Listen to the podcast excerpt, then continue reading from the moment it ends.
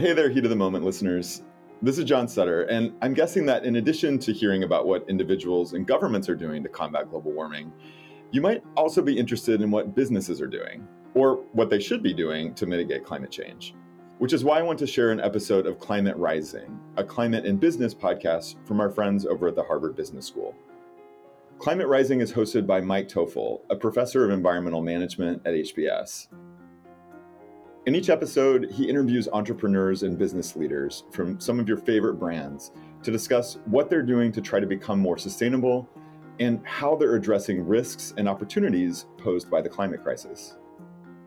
I think Heat of the Moment listeners will enjoy this particular episode, in which Mike interviews Nat Keohane, president of the Center for Climate and Energy Solutions. They talk about how companies are engaging in climate policy by participating in global climate talks and meetings, such as the recent UN climate talks in Egypt. They dive into what we can expect as countries move from crafting climate agreements to implementing them, and the role that companies might have in that work. If you like what you hear, follow Climate Rising on Apple Podcasts, Spotify, or wherever you get your podcasts. Enjoy!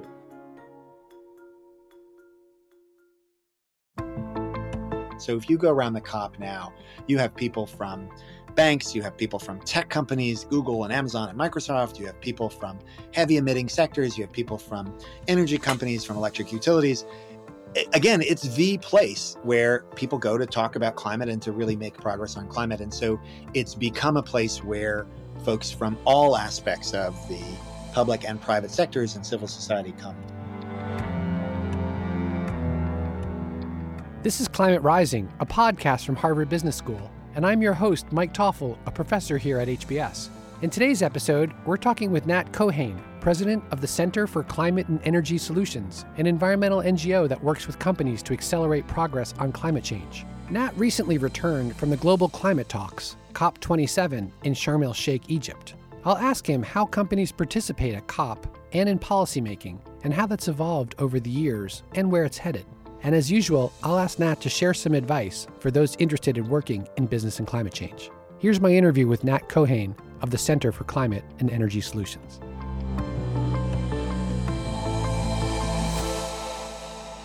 Nat, thanks so much for joining us here on Climate Rising.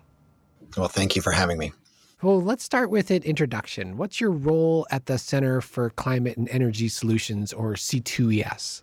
Uh, well, I'm I'm the president of C2ES, and I just started in July of 2021. And we'll get into C2ES and its founding and what it does. But why don't we start by rolling back the tape and what was your journey? When I graduated from college, went down to Washington D.C. and I spent a little bit of time at a, at a small group called the Environmental Working Group, which is now a, a pretty good a pretty good sized group. But that was as an unpaid intern way back in the day, and then and then I landed at Environmental Defense Fund and I spent about 18 months there. And at the time, um, the acid rain trading program, which was a hallmark piece of legislation that Congress had passed in 1990 and EPA was implementing it. It was the world's first cap and trade program, emissions trading program for, in that case, sulfur dioxide.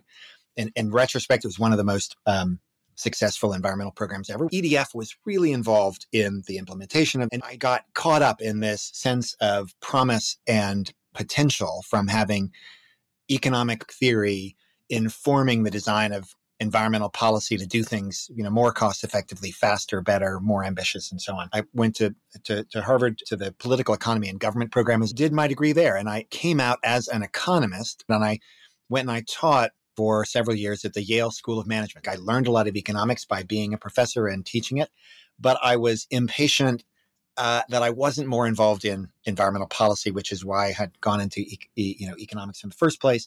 And immediately upon getting promoted to associate professor, I thought that was a good time to leave and jump into the fray. And so I went back to EDF and I got very involved working on the Waxman Markey cap and trade program for carbon dioxide, which passed the House but ultimately failed in the Senate. It was a big thing back in 2000, 2007, 2010, modeled in some respects on that acid rain program that had inspired me in the first place. And spent three years at EDF leading the policy and analysis behind our fight for that emissions trading program. Uh, at the end of 2010, um, Larry Summers, uh, was in the White House as the head of the National Economic Council, called me up and asked whether I would uh, joined the White House for uh, to be a special assistant to the president for energy and environment in the National Economic Council. And this is 2011, 2012, kind of the nadir of climate in some ways in the Obama administration, but actually at a period where we got a lot done on other aspects of environmental policy and really enjoyed that time in the government, but it was really intense. And so after two years, I was ready to to move on, and I ended up coming back to EDF, running the climate program over the past several years. So when the opportunity came to join an organization as the president, uh, C2S has, has a lot of that economics DNA it was a great opportunity and I leapt at it. Okay, so C2ES was founded originally under its name of the Pew Center on Global Climate Change in 1998. Can you tell us a bit about what led to its founding back then? Yeah, so as you say, that founded as the Pew Center, really the first uh, or nonprofit organization, the first NGO focused on climate. Environmental Defense Fund, of course, where I spent a lot of my career, had been working on climate uh, for a number of years by then, but also had all these other things: oceans, health, ecosystems, etc. Other organizations, environmental organizations, starting to think about climate, but there was no one organization that was just really focused on climate and also focused on addressing climate from the perspective of policy solutions like those kind of economic inspired policy solutions emissions trading I mentioned before. So Eileen Claussen, who had been a uh, high level official in the Clinton administration, put together a bipartisan board of, of folks who had been involved in both Republican and, and uh, Democratic administrations, and set up the Pew Center on Climate Change in 1998 with really the focus and the goal of providing the business and analytical case for market based climate policy. When I was working for EDF on this effort around the Waxman Markey emissions trading program, really the two organizations that were the impetus behind that effort were EDF on the one hand and the Pew Center. And they worked together on something called the US Climate Action Partnership, which was involving businesses in in pushing for well-designed climate policy. So that was really the origins of, of the Pew Center and of C2S. Pew Center was a wholly owned subsidiary of the Pew Charitable Trust. Pew shifted its goals. It moved a little bit away from climate, more towards more conventional environment and conservation. Decided that the model of having this in-house climate organization uh, didn't suit their strategy anymore, and so C2S was spun out to be a new organization, the Center for Climate and Energy Solutions, and ever since then has been its own uh, 501c3 nonprofit organization, but still with much of that DNA as we can talk about. And so, how large is the organization? For most of its history, the organization has been around 20 to 25 people um, and around five five million dollar budget. We are um, about 27 now. We are hiring, and I expect we'll be, you know, um, probably 40, 45 people uh, in a year. So, how does C2ES differentiate itself from other climate energy nonprofits? So, the first one of those is our policy and analytical expertise and acumen. Um, we, as I said, we're kind of founded as a think tank. We we do have that in our DNA, uh, that policy and analytical expertise, where we've got really terrific experts on staff on policy as well as on technologies, things like carbon capture technology. Um, you know, what what do you need to get in the electricity grid to decarbonize the electricity grid, et cetera. Number two is engagement with business. One of the first things that Eileen Claussen did after she founded the Pew Center back in 1998 was create a business council. It's called the Business Environmental Leadership Council. We sometimes use the acronym BELC uh, and the BELC now has 41 companies in it. We're actually adding a couple more in the coming months, mostly Fortune 500 companies. These are companies that really run the gamut in the US economy, which is one of the things that's distinctive about our mode of business engagement. There are 13 electric utilities from DTE in Michigan, PSEG and New in New Jersey, Southern Company, all the way to Southern California Edison out in, in, in the West Coast and everyone in between. Uh, we have heavy emitters, Holcim, the cement company, Arconic, Alcoa, Chemours and uh, DuPont, you know, and Dow, the chemical companies. We've got BP and Shell and Equinor. We have banks, JP Morgan, Wells Fargo, Bank of America, and we have tech companies, Google and Microsoft and Amazon. So really a wide range of companies from a wide range of sectors. And the purpose of the view behind that, the theory of change is if we're going to accelerate the transition to a thriving, just, and resilient net zero economy, we need to engage economic actors across the US economy. We develop our own policy proposals, but we engage with those businesses to understand what they're seeing, to understand the challenges and opportunities they see, and also to mobilize them as advocates for well-defined, well-designed policy. The third piece is convening. We have long been a trusted convener of stakeholders at different levels local, state level in the US, uh, federal level, and then international level. For about 15 years, C2ES has been convening uh, negotiators, heads of delegation, or HODs as they're called, to the UN climate talks several times a year to really have a Chatham House off the record conversation around where the zones of agreement and consensus can be in the lead up to the Paris Agreement uh, which was agreed in 2015. Those head of delegation dialogues played a key role in identifying consensus. We continue to do that as the Paris rule book was being written. When I think about what it is that we do well, it's the you know things that kind of touch on those three core competencies. Great. So you mentioned that Environmental Defense Fund and C2ES are both important players in helping the federal, the U.S. federal government uh, design its environmental policies. What's the role that these environmental NGOs play? Why can't the federal government think through some of the issues you mentioned before about efficiency and maybe even equity? I would think we would have that expertise in house in the federal agencies. Depends on the context, depends on the administration, it depends on the Congress, and so on.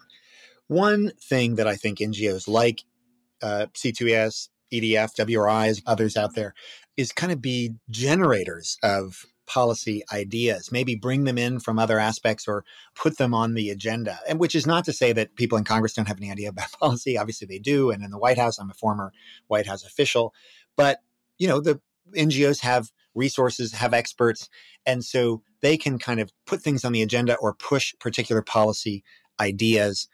Uh, the emissions trading back in the Waxman Markey days, what I mentioned before, was a great example. That was really something where the Pew Center then, C2ES now, and EDF work together to sort of mobilize broader support and put that on the political agenda and then inform congressional staff and even administrative administration officials how would you do that? You know how would you design it? Because after all a lot of that expertise is pretty specialized. I mean the design of an emissions trading program can be pretty specialized. A lot of folks in academia at harvard and stanford and Uh, Yale and all these places who know something about that. And an NGO can kind of pull that information in and deliver it almost on a platter to government officials. NGOs can be a kind of transmission mechanism of knowledge and expertise and information. You, when you're in government, if you're on the Hill or you're in the White House or you're at an agency, you have a, just a very limited bandwidth to go out and get new information. And so having a, a channel of that to come in can be very useful. I'll give another example. You know, so much economic modeling gets done around climate. What are the impacts of climate policy X versus climate policy Y? And that might be done in the University of Chicago or MIT or all these other places, IEA, the International Energy Agency. NGOs build relationships with um, policy staff in the Hill and the White House and so on, and they can be great conduits for that. And then a third one, and this isn't mutually, you know, it's not exhaustive, but it, this is a pretty different one, and it's one where C2ES has done a lot of lately. A third one is to just provide external validation and support and push advocacy for the kind of policies that um, that we think will be will, will help accelerate that transition. So a good example here would be the Inflation Reduction Act this past year, the biggest climate legislation we've seen, the um, passed in um, August uh, and signed by President Biden uh, this past year.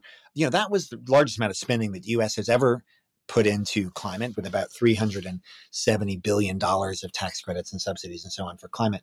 Now, from a, from a certain point of view, a lot of that was just a tax bill. It was extending tax credits that were already in the code. It was broadening them out a little bit. So the the kind of ratio of new ideas going into that, there were some new ideas that were prompted by NGOs, but a lot of what the NGO activity around that was was building the drumbeat of support.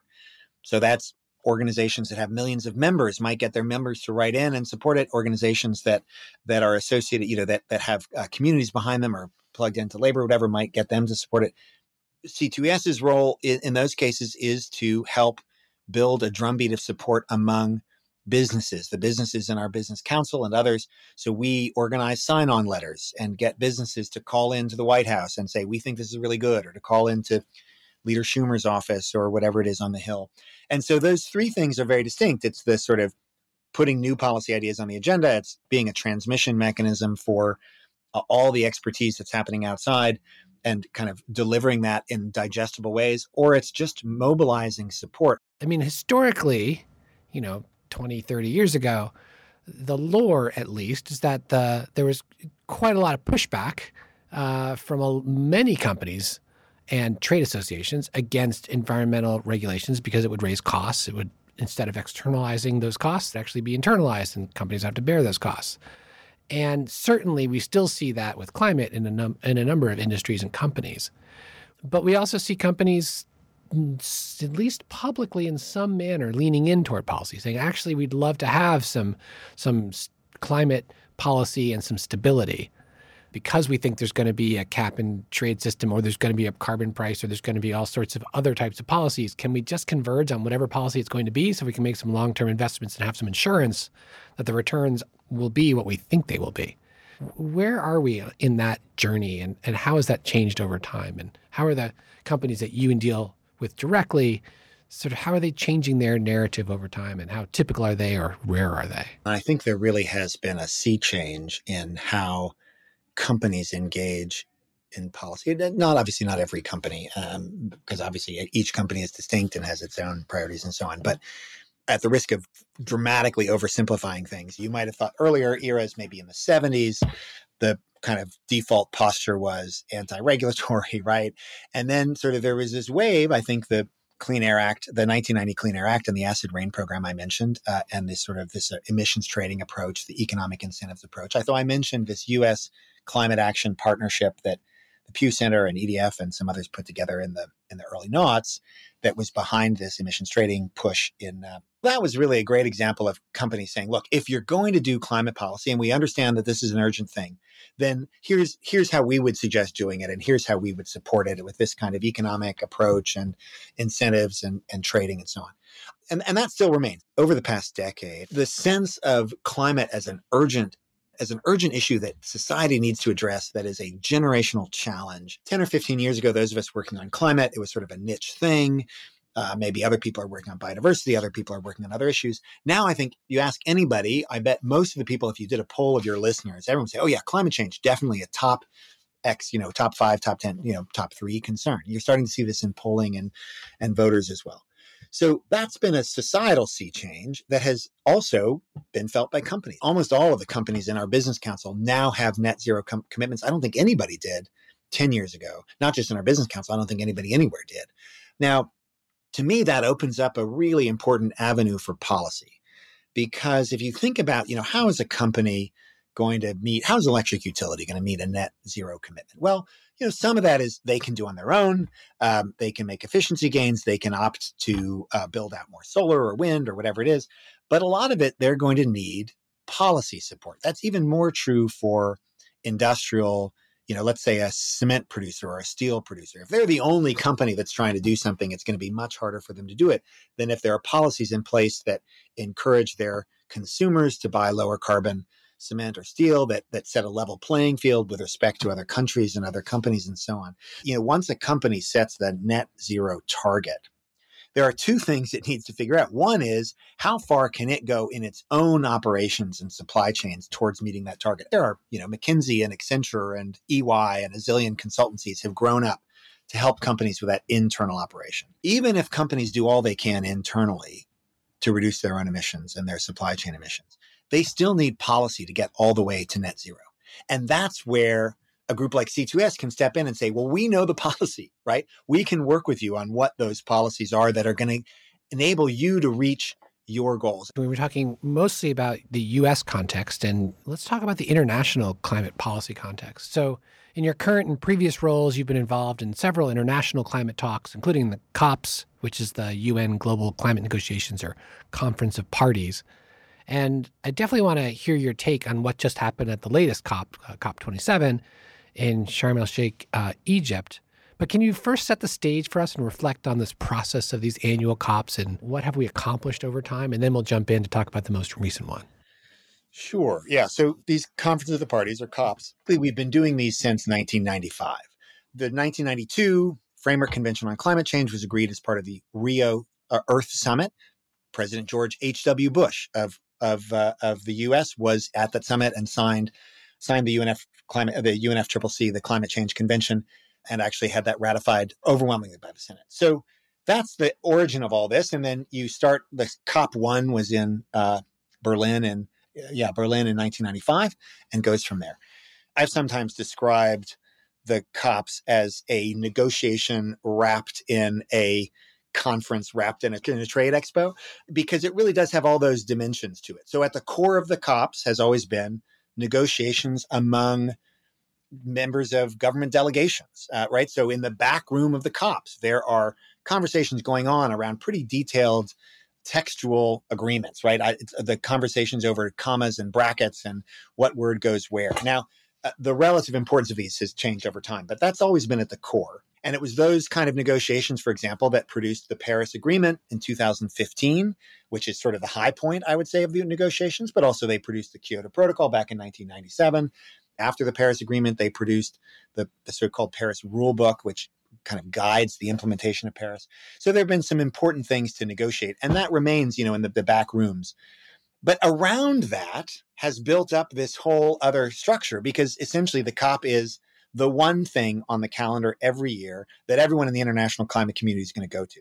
There are a huge number of side events and panels and me and you know events going on there's a sort of all there's an area with huge number of exposition booths where people are talking about their organizations and programs and businesses and what they're doing huge number of side meetings and uh, and dinners and so on. So the relative focus on those backroom negotiations over commas and brackets and you know where the and or the or is, that is waning. I would argue, relative to the importance of focusing effort on what needs to happen in countries to reduce emissions, how they can learn from one another, what the policies are that are going to succeed, so that we can meet the goals of the agreements we've laid out. One of the biggest things that came out of Paris was uh, Uh, a shared target to limit global warming to below two degrees with an aspiration of 1.5 degrees. And importantly, it committed all signatory countries and not just industrialized nations to set emission reduction targets, although those targets were meant to be set by the individual companies. So that's what the commas and, and crossing your T's got us. And now the question is okay, well, what's your target and how are you going to achieve it? And importantly, we saw most recently, uh, this has been going on for, for decades, though, really, is like who's going to pay for it? And in particular, for the developing countries who looked to the developed countries and said, well, you kind of caused this mess. And so maybe if you want us to leapfrog technologies and not go through coal and not go through fossil fuel and go right to renewables, well, that's all nice for you to say, but actually, maybe you can help us fund it. So that's at least one sticky point when we think about implementation is who's going to fund it. What are the other types of issues when you say we're going to pivot to implementation beyond the funding question? When we say pivot to implementation, it's how do we refocus the conversations and the and the expectations on implementation and policies that that countries put into place and the progress they're making rather than on the next piece of text that gets produced there's something called the global stock take it's a classic kind of uh, UN English kind of term, right? If you're taking stock, then you turn that into a noun, you get stock take. So the Paris Agreement, in a kind of one paragraph thing, calls for a global stock take. The, the idea was, well, we need to be taking stock every five years as a global community of how we're doing towards the goals of the Paris Agreement. But it's it's kind of an empty vessel in the Paris Agreement because it's just mentioned every five years, starting in 2023 you need to do a stock take. It, there is a connection to what's called the Paris Ambition Cycle, we sometimes call the ratchet, which is that every five years on kind of 2020, 2025, 2020, 2030, countries need to resubmit their targets. You have the stock take in 2023, and that's going to inform countries coming back and, and submitting new targets in 2025. And then you're going to do the same thing again in 2028, 2030. And so there's this ratchet and ambition cycle. We're coming into the home stretch of the first global stock take. And that is a really good way to refocus that the attention from you know what's the text that we're negotiating and agreeing on to well what are countries doing collectively to meet those targets what more can we do and how can we use the cops and use the global stock take as a way of sharing information about what works and what doesn't. That would be a very powerful idea to, to have countries share ideas about what works and what doesn't, to bring in expertise from the private sector, to bring it in from the nonprofit sector and civil society. not just have this conversation just among government negotiators, but really have a broader conversation about how do we accelerate progress. Think about the Paris Agreement. So much focus is on that temperature goal you mentioned, well below two degrees, pursuing efforts to 1.5. So that focus on temperature goals, what people call mitigation, reducing emissions, that's really central. But the Paris Agreement really has several pillars. It talks about mitigation, that temperature goal, but it also talks about finance and the need, as you say, for richer countries to finance that transition in developing countries, right? It also talks about adaptation. Countries like Bangladesh, right, with tens of millions of people living within a meter of sea level, very vulnerable to sea level rise. Small island nations are at existential risk, right? And so, how do we think about financing adaptation? Sub Saharan Africa, where a lot of the heat and the drought we're going to see is, there's a need not only to finance the energy transition in developing countries, but also to finance adaptation so that those countries are better able to withstand the climate impacts. And then there's a fourth closely related issue that was actually the key issue at this most recent COP in Egypt, which is the idea that even after it's one thing to help countries adapt to the climate changes that are coming, to sea level rise, to higher temperatures, and so on. But there are some things they're never going to be able to adapt to. If you have a small island state that, that might be gone from the map in 30 years, 50 years because of sea level rise, how do we compensate nations for that? What does that even look like? So there are going to be some losses and damages that are at this point unavoidable consequence of climate change that it's really the obligation of the richer nations who have contributed so much to the problem to to figure out how to address but that's a very thorny issue and so that also gets uh, that that also gets a lot of attention we're going to have to make progress on these other issues around finance and adaptation and loss and damage if we're going to progress on uh, on implementing the, the the, the temperature targets or the, the policies to meet the temperature target as well. Uh, so you've talked about the back rooms where the policymakers are, are engaging. And then there's a whole bunch of other activities surrounding the formal element of the COP. And that includes, for many years, included nonprofits and it seems, or NGOs. And it seems like increasingly it's including businesses as well. So you can talk about that trend a bit. So when did businesses arrive and, and what are they doing there? definitely part of that kind of trade fair expo that I talked about, that layer that's wrapped around the negotiations. As that gets bigger, you know, you get more and more folks from the business world that are there. To give you a sense, you know, this last COP in Sharm el Sheikh was not a particularly important COP from the point of view of the negotiations. And yet it set a new record. I think 35,000 people came to Egypt for this COP. And something like maybe 10 to 15,000 of those folks are actually negotiators. Most of the people who are coming are people like me, right? I don't have a party badge. I am not in those back rooms. Some of my staff might be, but I'm not. And so you you know you you've got a lot of people who are there just for those side events maybe they're talking with the negotiators to advise them but not inside those negotiating rooms themselves you have academia you have nonprofit organizations you have multilateral development banks and all that that extra number fe- features a lot of folks in the international finance community and so on but increasingly you are seeing folks and i think appropriately from the private sector. Now, it's important to note that from an official UN point of view, there are sort of categories of folks. There are negotiators, parties, capital P parties. There are media representatives. There are um, multilateral institutions, and there are observers. And by the way, they're color coded. So if you walk around a COP, you can look at somebody's badge, and there's pink for parties, and that means they can get into negotiation.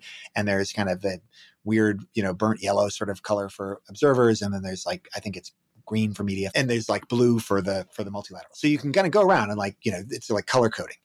Um, the point is that there's no uh, lane for businesses, but there are some organizations, you know, that are trade associations or that are kind of nonprofits that support business who have uh, delegations that will include the private sector folks. Now, look, you know, originally maybe ten or fifteen years ago, that was mostly folks in the energy sector who were, you know, who were most directly affected by the conversation as we were thinking about it then, and I think that's attracted a lot of scrutiny and even opposition from some folks in the environmental community. I, you know, look, C2S works with business, so I think it's perfectly appropriate for business to be there. But there's but there's been a lot of folks who have asked real questions. Well, why is it that we have energy execs walking around? Now it's so much broader than that. So all the kind of companies I mentioned before that are on the business council at C2S are represented. So if you go around the COP now, you have people from banks, you have people from tech companies, you have people from heavy emitting sectors, you have people from energy companies, from electric utilities. again, it's the place where people go to talk about climate and to really make progress on climate. And so it's become a place where folks from all aspects of the public and private sectors and civil society come. And, you know, I think the role of business there in the COPs, for the most part, is like the role of the rest of us, going to these side events, going to conference, mini conferences, you know, speaking on panels, meeting with folks. I think it's subsumed in that larger crowd um, of everyone who is there because that's the kind of epicenter every year of, of international climate action. So, if you're a company not in the energy sector and you decide to send a representative to the COP, where they're not going to get in the back room, but they're going to stay in these other rooms, what would their mission be? What, what would success look like if they spent a week or two and they came back and they reported to their colleagues? What does success look like in that type of assignment? It really varies, right? So, suppose you're a you're an electric utility in the US. You, know, you might say the US electric utility, why would they be at the COP? Well, the answer is they're able to participate on panels to talk about things like how do you build the resi- how do you build out the resilience of the electric grid? Okay, and that's something that we can focus on in the US, but you can also learn from other countries and everybody is there, right? There are people from from German and French and UK electric grids and and there are also people from renewable energy companies and maybe you learn about that and so there's whatever sector you're thinking about there are people from around the world who are addressing different, you know, sim- similar issues, but in different contexts as you.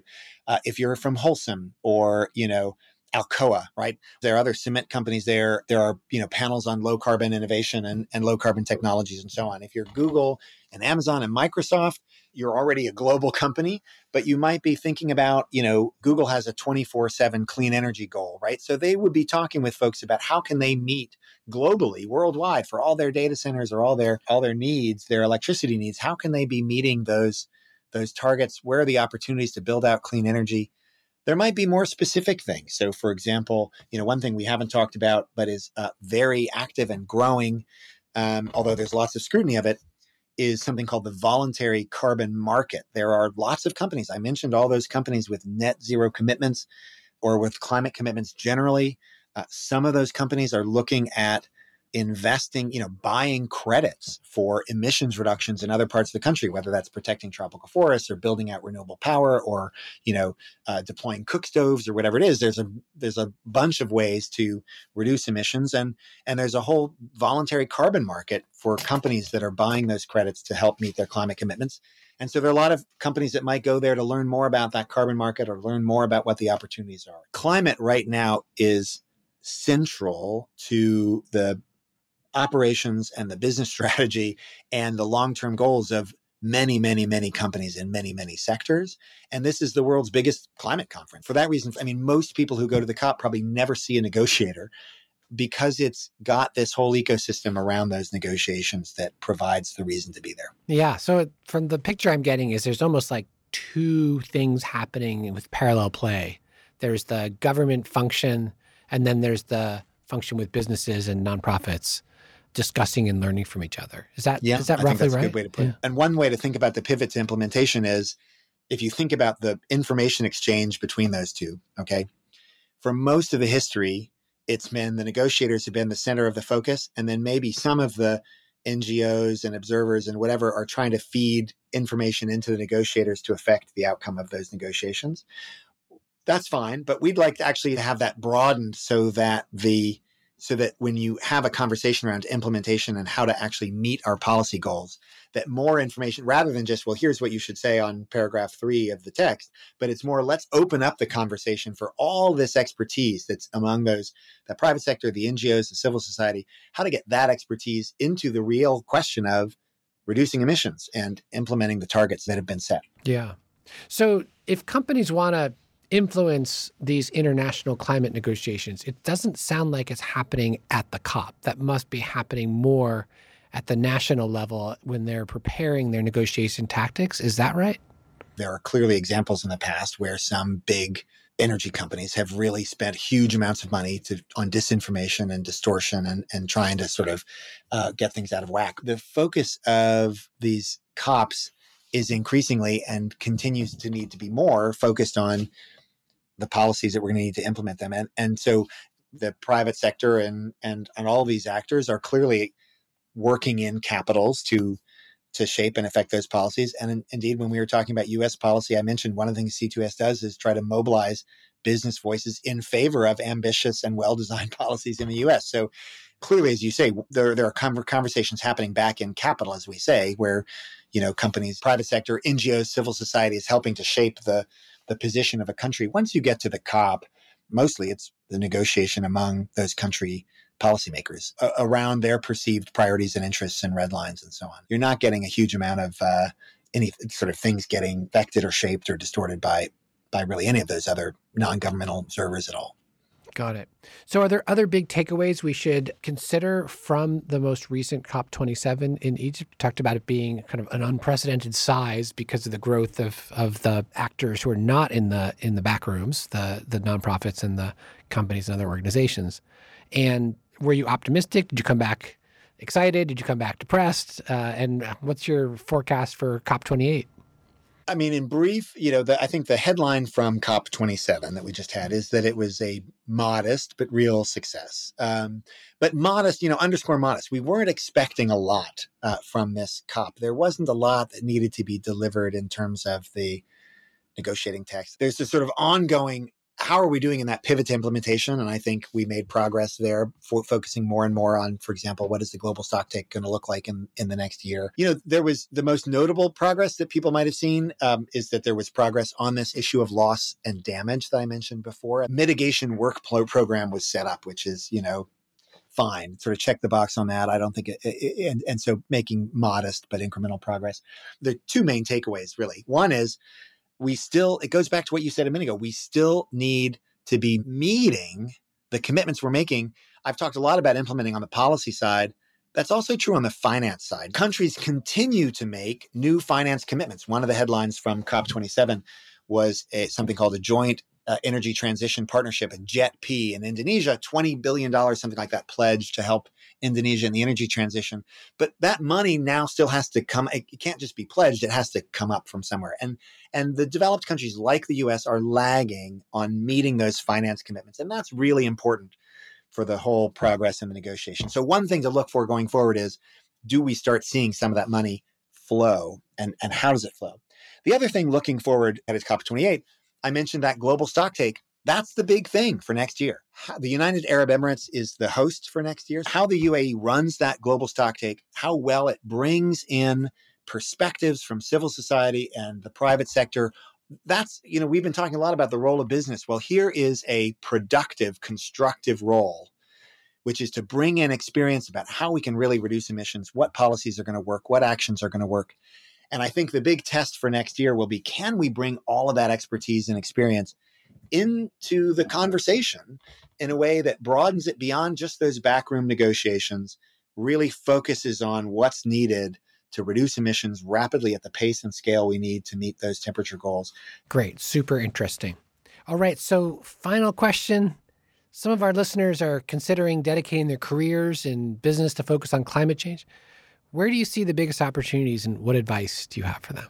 One of the advantages of the fact that we now see climate touching so many areas of business and civil society and academia is that there are ways to get involved and to, to focus on on on climate and contribute almost in in any in, in kind of any line for folks who are interested in research and analysis there's so much that needs to be done in terms of um, researching pathways to reducing emissions, better policies, more effective measures, developing new technologies, research in in sort of new cutting edge technologies in materials science or in you know developing things like uh, hydro, you know hydrogen fuels, ammonia fuels. There's a bunch of new technologies that need to be developed financing all of that is going to be important. So if folks want to think about how, if they want to go into the financial sector and be thinking about how to channel money into um, new climate technologies or emissions reductions or whatever it is, if if folks are just interested in kind of running a business, every business now needs to be thinking about what its sustainability strategy is, how it's positioning for climate